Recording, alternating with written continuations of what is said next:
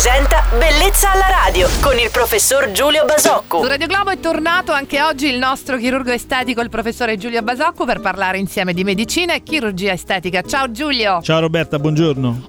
Spapola la bocca alla Hilary Blasi. Ti risulta Giulio che sia molto richiesta dalle ragazze una bocca molto pronunciata come quella della nostra showgirl? Allora, guarda, diciamo che Hilary Blasi appartiene forse alla generazione successiva, non, eh, non appartiene all'immaginario collettivo delle, delle adolescenti o delle ragazze molto giovani oggi che, come dire, guardano bocche di, di personaggi come Emily Ratatoschi o come tante modelle famosissime o influencer famosissime. Quindi direi che sì, donna bellissima, ma forse con un minimo punto di esagerazione a volte nel, nel ritocco di queste labbra e comunque non un modello per le ragazze giovanissime. Un filler alle labbra quanto dura nel tempo Giulio? Ma diciamo che ci raccontano delle, delle durate di 4, 5, 6 mesi le aziende che li producono. In realtà l'esperienza quotidiana dice che dopo due mesi, due mesi e mezzo, forse tre mesi cominciano già a dare meno effetto di sé. Quindi direi che mediamente un filler dura intorno ai tre mesi. Hanno delle controindicazioni queste punturine di filler? No, pochissime o non ne hanno, vanno solo fatte bene. Diciamo che filler se ne usano tanti anni, ormai sono di una qualità assolutamente elevatissima i prodotti che si usano, quindi direi che non hanno praticamente controindicazioni. Grazie per aver risposto a tutte le mie curiosità di oggi. Giulio, come ogni mattina ritroverete il nostro chirurgo estetico Giulio Basocco domani qui su Radio Globo. Buon martedì Giulio! Ciao Roberta e buon martedì a tutti. Bellezza alla radio.